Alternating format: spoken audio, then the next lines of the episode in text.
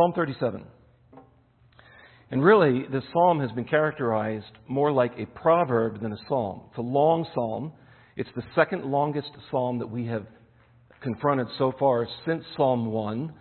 And it's very difficult to outline because of that. You've got 40 verses, and they, they read like proverbs. Uh, here, here's the big idea How do we respond when evil seems to win? Because that's what Psalm 37 is going to press into. When evil seems to win, when wicked people seem to prosper, how do Christians, how should Christians respond? I'm sure some of you have had the experience of watching your child play sports against an unusually mean and dirty player. Have you ever had that experience? Watch that from the sidelines? Hopefully, it's not your child that's the mean and dirty player, right? Um, I've had that experience several times. Um, he keeps getting away with it. He keeps he just keeps these foul shots, or he keeps breaking the rules. What do you feel in your heart when that happens? Because I can almost guarantee you, as a parent, you're not neutral. I know some of you. You're not like silent, quiet resolve. Oh, it's just a game. No, we don't do that. No, that's that's against my child. Do you have any opinions about the referee or the coaches? It is a rare person who would remain emotionally neutral. The same thing happens when our favorite professional sports team is scored against and it's clear that either the umpire or the referee failed to make a clear call that would have prevented our team's loss, especially during a playoff game. How do you feel when that happens? And we could explain that away as, and say this it's only a game. Okay, so, so let's shift gears. How do you feel when you know corrupt lawyers and sleazy politicians keep getting away with their obvious lies and their blatant contradictions and the consistent disregard for justice. How do you feel when those same lawyers let, let known, the facts stack up against known murderers and human traffickers, they allow them to walk free because they either paid the right price or had the right argument with the right judge? Or how do you feel this morning that members of Boko Haram who kidnapped those Nigerian schoolgirls seem to have gotten away with their crimes? And they woke up this morning and they made a fresh cup of hot tea and no justice seems to be enacted. See, we're supposed to feel something, aren't we? We're supposed to have a response.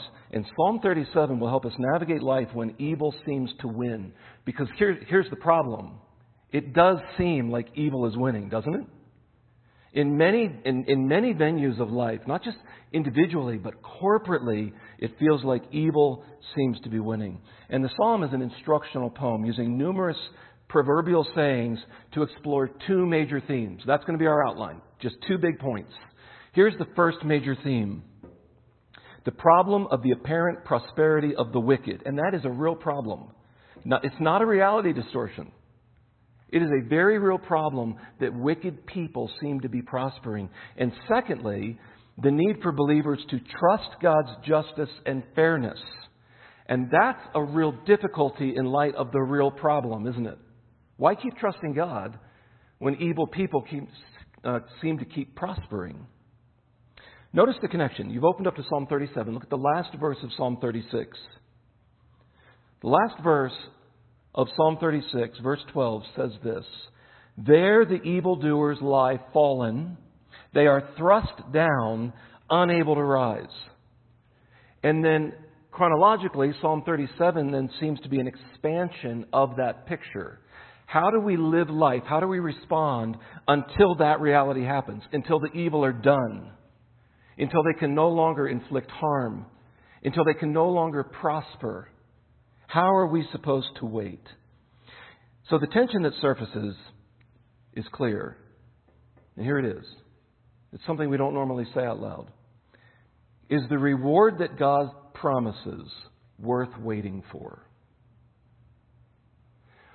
Because when you read this and, and, and the psalmist will say things like, I have never seen the righteous forsaken, is that true? Is that, is that in, in, in the moment true? And I'm going to say it's not true. There are times when the righteous do seem forsaken, when they are forgotten in this life. So that's the tension. Because, because honestly, I think if we're, if, we're, if we're open and transparent as believers, some days it doesn't seem worth it to be godly or to obey Scripture. So, how do we respond? Here's the outline. Number one, and you need, we need this point the wicked will be cut off. That's, that's point one. And cut off is a severe statement. And then, secondly, those who wait for the Lord will inherit the land. And land is a big idea, but it's an idea that escapes us as we live here in a big city with mortgages. We don't really understand the concept of land. So the wicked will be cut off, and those who wait for the Lord will inherit the land. Okay, the evildoers will be cut off. The, this, this phrase, and the reason it's the first main point of the outline, is that it is repeated five different times in Psalm 37. And it really functions like bold or italic for emphasis. And it is the promise that evildoers will be cut off. I want, I want you to look at this. I want you to look in your scriptures at each reference. Look at verse 9, Psalm 37. And when I stop reading, I want you to, I want you to read the next words, okay? For the evildoers shall be cut off. Look at verse 22. Those cursed by him shall be cut off. Verse 28. And again, you noticed um, that was a harder one because I'm not reading the beginning part of the verse. Verse 28, the second part of the verse. The children of the wicked shall be what? Cut off. Look at verse 34.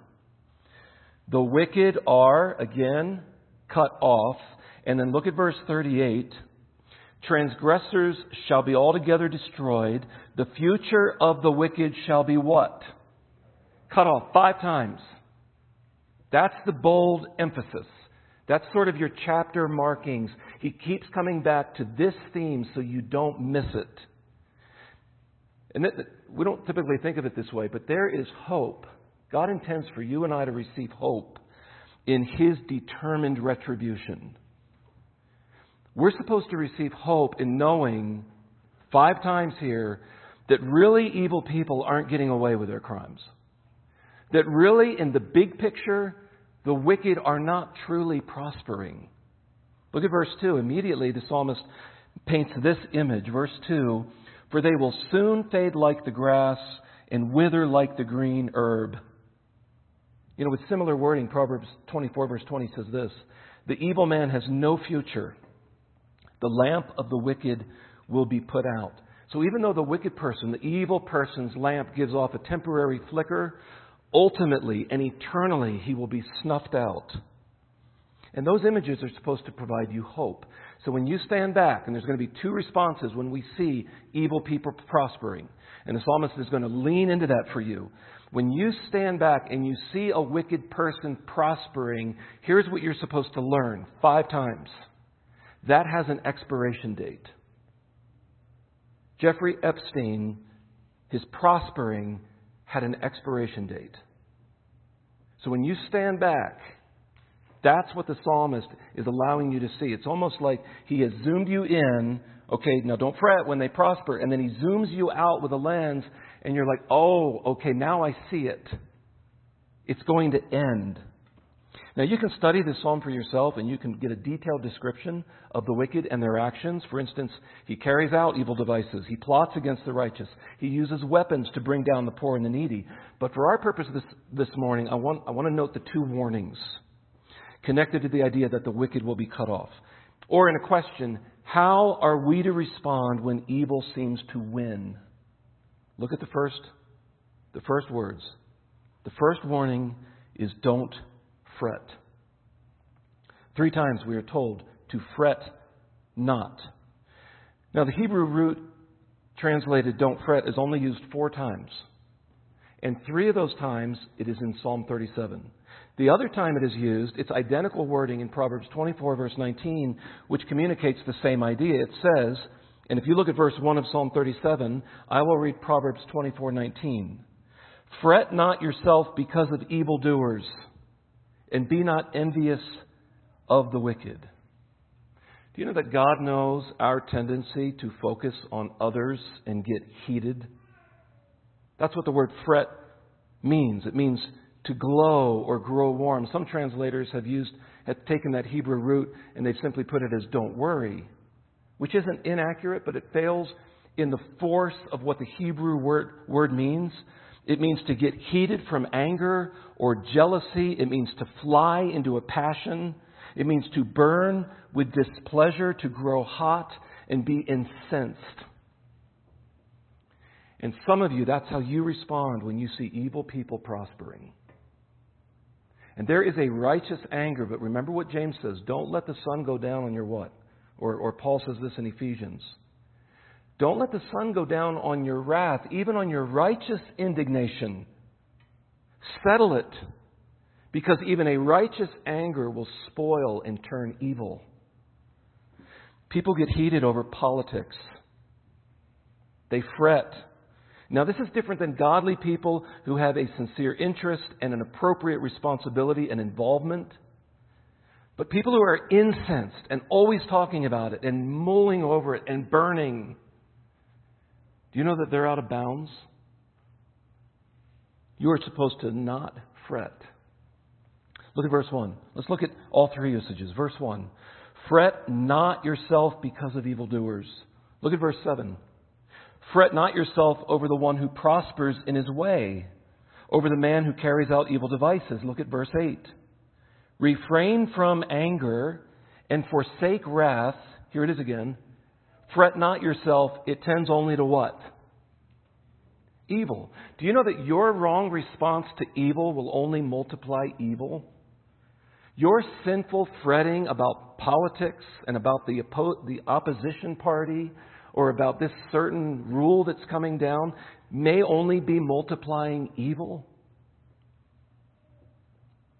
It is not possible for you to know with complete knowledge all the evil in the world, let alone to have the power to mete out justice for every single wicked infraction. Now, we're responsible in our sphere of life. We accept the fact, though, that there is more evil in this world than we can change. Do you understand that? Do you understand that you fretting about all the evil in the world does not stop the evil in the world? Even God flooded the world because, as Genesis 6 5 says, the Lord saw that the wickedness of man was great in the earth, and that every intention of the thoughts of his heart was only evil continually. See, God does have perfect knowledge.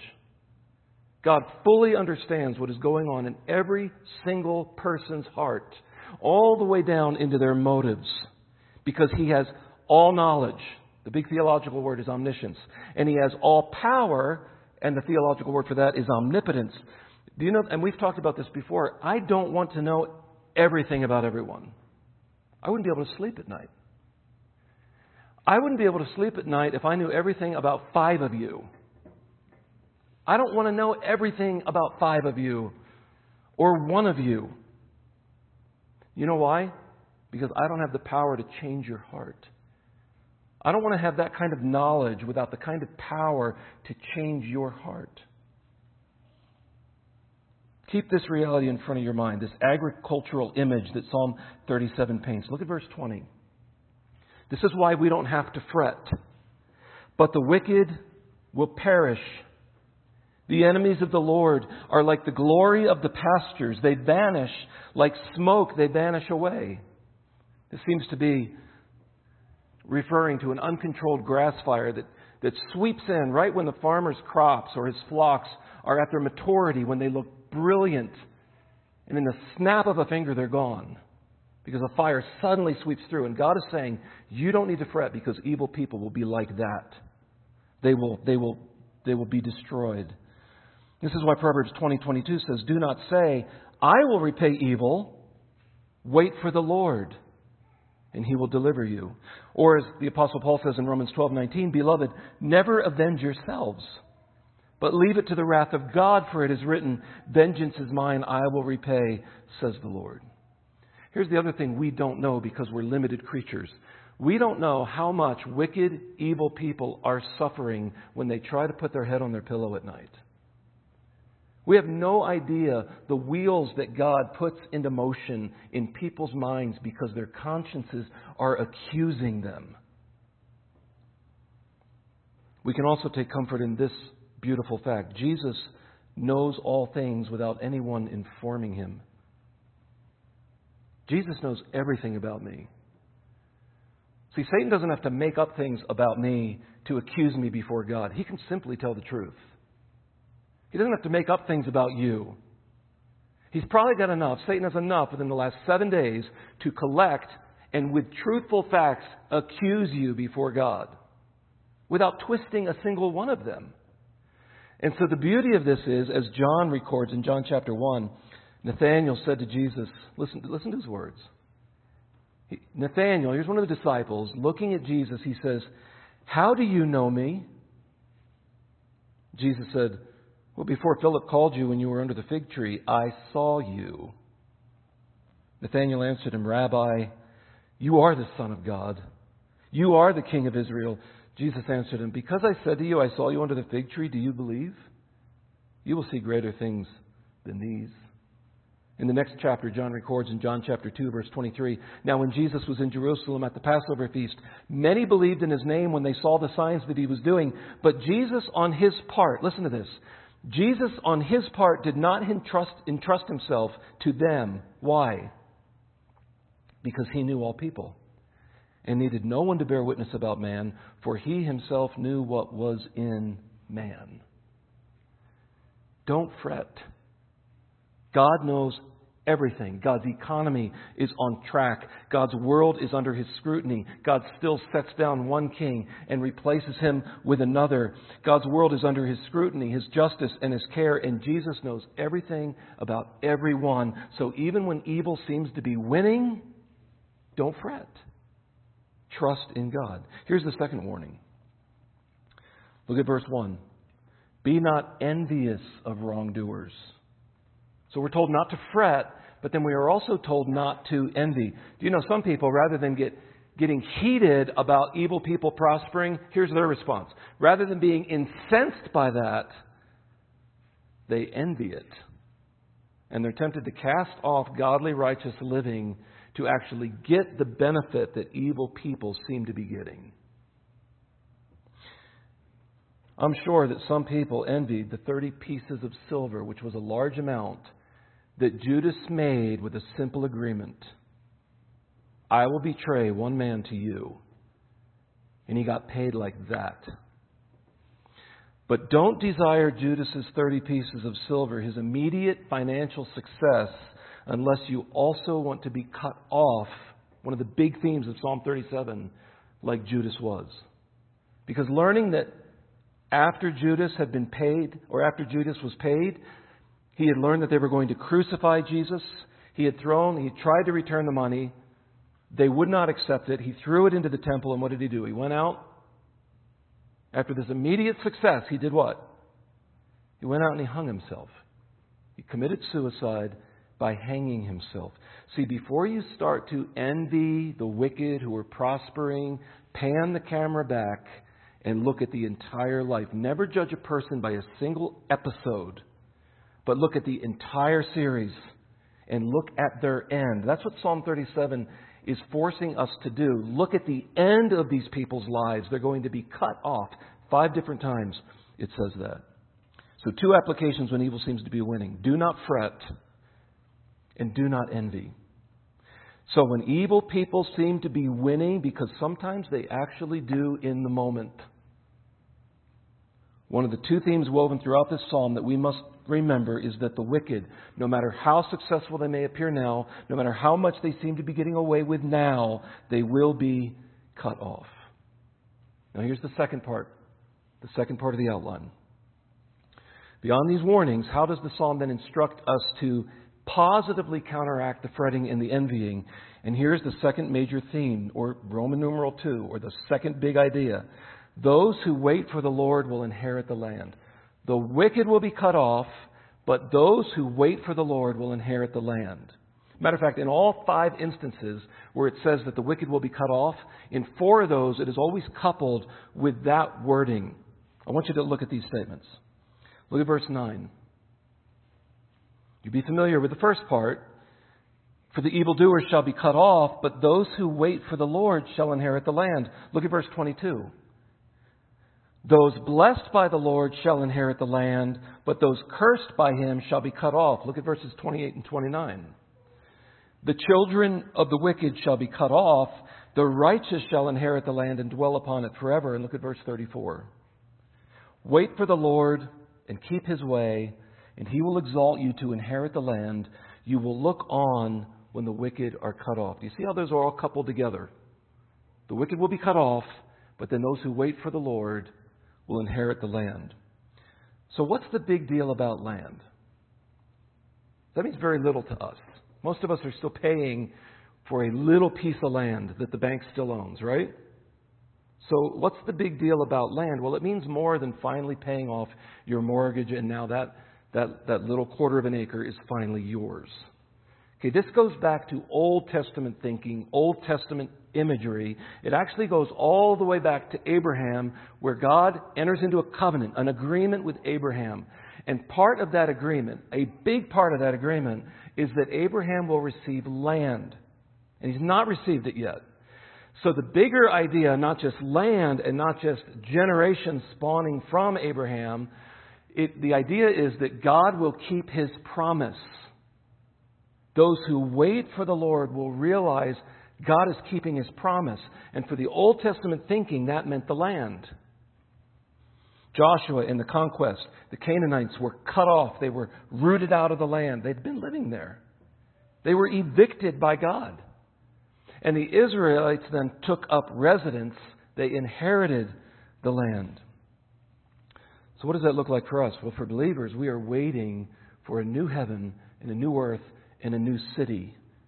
And I want you to feel the tension because the writer of Hebrews actually speaks into this tension. In Hebrews 11, listen to what he says. And I want you to I want you to be shocked by the wording. These all died in faith. Remember, this is the same chapter where some individuals were sawn in two or thrown to lions. These all died in faith. Here's the surprise not having received the things promised. So you expect it to say they died in faith, but they got the promise. Doesn't say that. These all died in faith, not having received the things promised. But listen, it goes on. But having seen them and greeted them from afar, having looked far into the future and have seen the promises, and having acknowledged that they were strangers and exiles on the earth, for people who speak like this make it clear that they are seeking a homeland. Land. If they had been thinking of that land from which they had gone out, they would have had opportunity to return. But as it is, they desire a better, you, you, you feel the direction of this. They desire a better country that is a heavenly one. Therefore, God is not ashamed to be called their God, for he has prepared for them a city. See, land still matters, and those who wait for the Lord, wait on the Lord, will inherit the land. So as we wait for God to work, and this is we're pushing into the conclusion here, as we wait for God to work, to act, to reward, to create all things new, to bring us to that land, how are we to wait? I've just gathered a few of the principles that I want you to look at with me. First, live with an awareness of God's sovereign rule.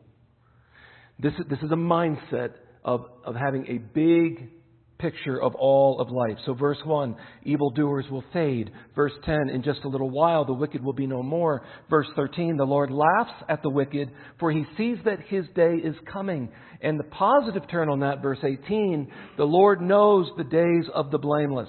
Live with an awareness of God's sovereign rule. He does know everything, and He has the power to change it.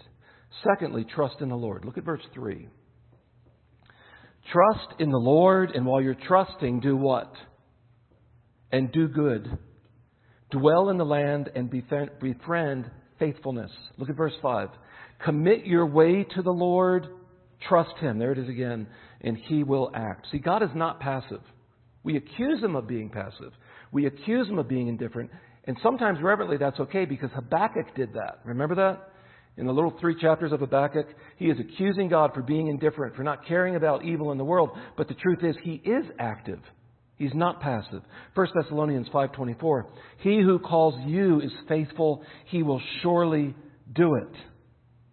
As we wait, we trust in God, as James 4 6 says, but He gives more grace. Therefore, it says, and, and I want you to capture the tenses of these two verbs God opposes the proud. The idea is God is right now, in this moment, opposing proud people in a way that you can't. And He is right now giving grace to the humble. Right now, to the humble person, He is actively, in the moment, giving grace. Live with an awareness of God's sovereign rule. Trust in the Lord. Look at the third principle delight in the Lord. Find sweet satisfaction in God's character, in God's ways, in God's word. And this really does counteract envy. Rather than envying what others have, delight in what you already have, in God, in His person. What does that look like? Well, joy, peace, contentment. Look at verse 16. Better is the little that the righteous has than the abundance of many wicked. Look at verse 23. The steps of a good man are established by the Lord when he delights in his way. Though he fall, he shall not be cast headlong, for the Lord upholds his hand. It's interesting. As we delight in God, verse 4, he delights in us, verse 23. Fourth, be still and wait which is the opposite of fretting. Look at verse 7. Be still before the Lord and wait patiently for him. Proverbs 3, 5, and 6. Many of you have put this to memory. Trust in the Lord with all your heart and do not lean on your own understanding, but in all your ways. The idea is recognized by seeing him in the moment. In all your ways, acknowledge him. He's right there in the moment. Just like with Daniel, he was right there in the lion's den. He recognized as if God was right there because he is. In all your ways, acknowledge him, and he will make your paths straight. Here's the fifth principle interpret isolated instances in light of the whole. Look at verse 25. The psalmist says, I have been young and now am old, yet I have not seen the righteous forsaken or his children begging for bread. Remember, we already tapped into that and we said that's not fully true, is it? I want to read to you from the NIV commentary where the commentator says this These words should not be interpreted to mean a naive assumption that the righteous never hurt or suffer want. To the contrary, the whole psalm and much of canonical wisdom literature respond to the reality of the righteous suffering and the inexplicable prosperity of the wicked. In a sense, what the psalmist reports is not naive unreality, but an, listen to this, but an inner vision of the true reality that accords with Yahweh's character and purpose, the reality that must ultimately arrive. So the psalm, again, keeps pointing us to an end time where all these things are maybe not temporarily true, but are ultimately true. Look at verse 37. That also points that direction Mark the blameless and behold the upright, for there is a future. See, they're not cut off. There is a future for the man of peace. And sixth, simply and finally, do good. Look at verse 27. Turn away from evil and do good.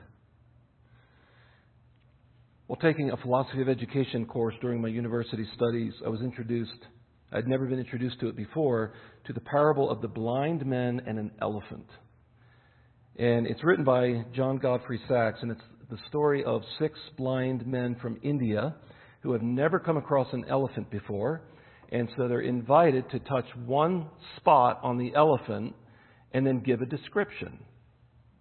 I want to read that to you because the idea here is that each man becomes very dogmatic about this little piece of elephant that they get to experience.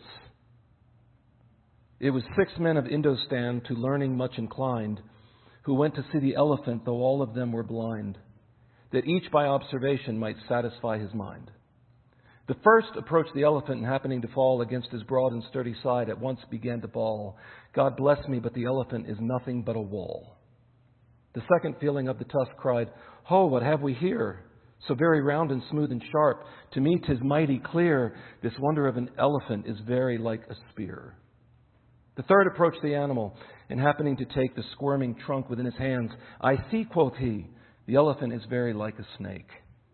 The fourth reached out his eager hand and felt about the knee. What most this wondrous beast is like is mighty plain, quoth he. Tis clear enough the elephant is very like a tree. The fifth, who chanced to touch the ear, said, Even the blindest man can tell what this resembles most. Deny the fact, who can?